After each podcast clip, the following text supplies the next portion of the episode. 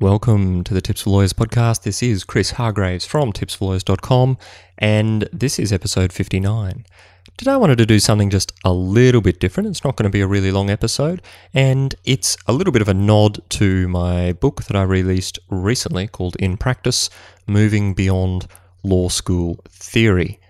And if you're interested in checking that out, you can have a look at it at www.inpracticebook.com or you can go to tipsforlawyers.com slash in practice. And for those of you who are wondering, it is practice with a C because it's a noun, not a verb. And that might vary depending on which country you come from because I see a lot of people spelling it with an S. And this one is spelled with a C.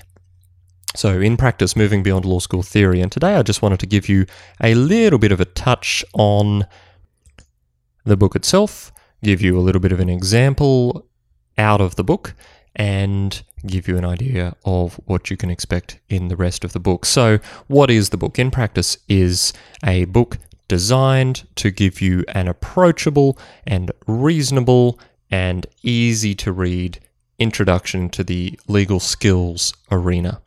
What do I mean by that? I mean a few things. Firstly, I mean that I didn't want to write a textbook. I think as lawyers, we're a little bit obsessed with textbooks. Instead, I wanted to approach it from a bit of a different angle. So, In Practice is a book about Thomas, who is a young lawyer, coming into the workforce, and his mentor, Uncle Andrew. What you will find in the book is the series of letters that Uncle Andrew writes to Thomas throughout the course of his career, explaining to him the subtleties and the nuances of legal practice that he hasn't necessarily learned during law school. Now, you've only got one side of this dialogue. You'll get a bit of a flavour for how that relationship develops, and you'll get a bit of an idea of the fact that Uncle Andrew doesn't necessarily hold all of the views that might be common these days. He's a little bit old fashioned, but he has some strong opinions about how things should work. The book is designed not to actually teach you the answers I didn't want to necessarily just go and say, this is how it is or this is how it should be. What I wanted to do was introduce you to the issues that you are going to come across in legal practice and some of the big topics that you're going to need to tackle. And that way you can start to formulate for yourself if you read through as you read through the book, what is it that you actually think about that issue? How do you think you should approach writing to people? How do you think you should approach interoffice politics? How do you think you should approach getting a promotion?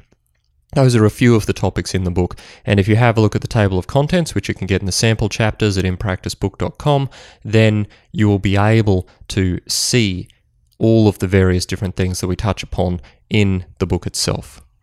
So, this particular letter that I'm about to read out to you is a sample from the book, and it is right towards the start of the book. So, Thomas is just starting his uh, practical legal training, and he's finding a little bit dull, as you would expect. And Uncle Andrew has a few things to say about practical legal training and about what value it actually has in the workforce. Now, of course, this is a topic of contention at the moment. It is a topic that many people aren't sure how to respond to because there's a combination of factors involved involving institutional education. There's, of course, universities, there's law firms, there's the students themselves, there's the uh, areas and the institutions that are providing postgraduate legal studies. There are a variety of people involved, and everyone has a slightly different thought on what precisely the system should be delivering to young aspiring lawyers, and they all have a slightly different view about whose responsibility that should be. So, Uncle Andrew approaches it from one perspective, and I'd encourage you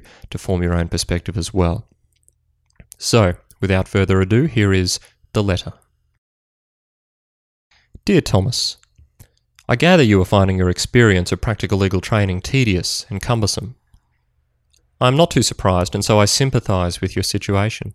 Although my brothers in the profession who formulate these courses do so with the best of intentions, it is quite apparent that the curriculum becomes polluted with the interests of academics and various pencil pushers who have probably never practiced law, let alone met with a client or entered a courtroom. The result is that the course you presently undertake represents, at best, an extension of your university education. It is primarily academic, although seeks to provide you with some practical expertise so that you might not be completely useless to your employers. Once you have an employer, that is. Although I have touched on it previously, there are a number of distinguishing features between actual legal work and what you do now that I thought I would highlight, lest you subconsciously start to think that your current sanitized situation could represent what you have to look forward to. The first primary difference is money. The fictitious clients in your course almost never call you up about your fee estimate, which you almost never have to provide them. They appear to have the ability and the will to fight on principle or some such nonsense. You are never forced to account for the competing interests of the client's immediate requirements, which might not align with your firm's requirement for you to get funds in your trust account before commencing anything. At no time do you have to confront and solve a client complaint regarding their bill, or confess to a partner that you spent three hours longer than was required on a job because you couldn't get the client to be quiet on the phone. These are the realities of practice. Everything you do has to be guided by the fact that your firm needs to make money. If it doesn't make money, then you are out of the job, one way or another. Personally, I don't think that's greedy, like some people seem to think. Rather, it's just pragmatism.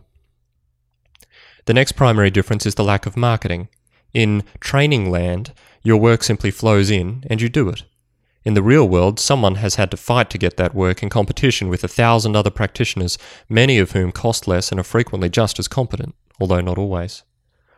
There is no qualm about telling your fictitious clients that they have no case, because they won't call your supervising partner who is friends with their mother's brother's cousin and abuse you to them, telling you how incompetent you are, while, back at the office, you are forced to defend a perfectly sound legal finding to your now irate partner. These relationship factors are absent in your training. Next is the nature of facts. In your world at the moment, you get the facts and you assume their completeness and accuracy. In the real world, you never get all the facts, and are frequently required to drag them out into the light for examination. Situations change, answers change, documents reveal inconsistencies, and the list goes on. The practice of law is a moving feast, and at any given matter might change from a gnat to a dragonfly to an elephant over the span of its existence. Finally, there is the pressure of time. Yes, your assignments have deadlines and due dates, but within that confine, you can spend as much time as you wish on a particular project. You will not find that situation in law. What you will find is that a task will be required to be completed within an hour, and if you spend more than that, you will have to account for it in some way. You will also find that just because you are finished doesn't mean the job is done. You need to factor in review, settlement, revision, and of course the time that the support staff do mail, which, if missed, will result in an otherwise unnecessary walk to the post box. Oh, yes, I should mention the paper. There is lots and lots of paper that needs to be printed, sorted, filed, and dealt with in some way. These are but some of the many differences which I wanted to highlight in brief to you now, so your brain does not accept the fiction that is presented to you now. Over time, you will start to identify more discrepancies for yourself, and no doubt we will discuss them further. So while you complete this practical course, I would like to remind you again of the need for you to seek and retain a master who can more effectively guide you in the practicalities of legal world more than the course you now undertake could ever do. If you are to be effective as a lawyer from day one, you will need to take your education far beyond what you now learn. I encourage you, again, to do so as soon as possible. Yours faithfully, Uncle Andrew. So at this point, it's a good idea to ask you the question what do you think? Do you think Uncle Andrew is on the mark? Do you think practical legal training does what it's supposed to do? What do you think practical legal training is supposed to do? There's certainly different opinions about all of those. And if you head over to either the uh, Tips for Lawyers site or wherever else you feel like you can find me and uh, let me know your thoughts. In the meantime, if you're enjoying this podcast, as always, head over to tipsforlawyers.com slash iTunes and leave a review. But more importantly for today, I would like to encourage you to check out the book at inpracticebook.com and pick up your copy today. Let me know what you think and find more hot tips from Uncle Andrew. I'll be back soon. Thanks for listening, and we'll talk to you later.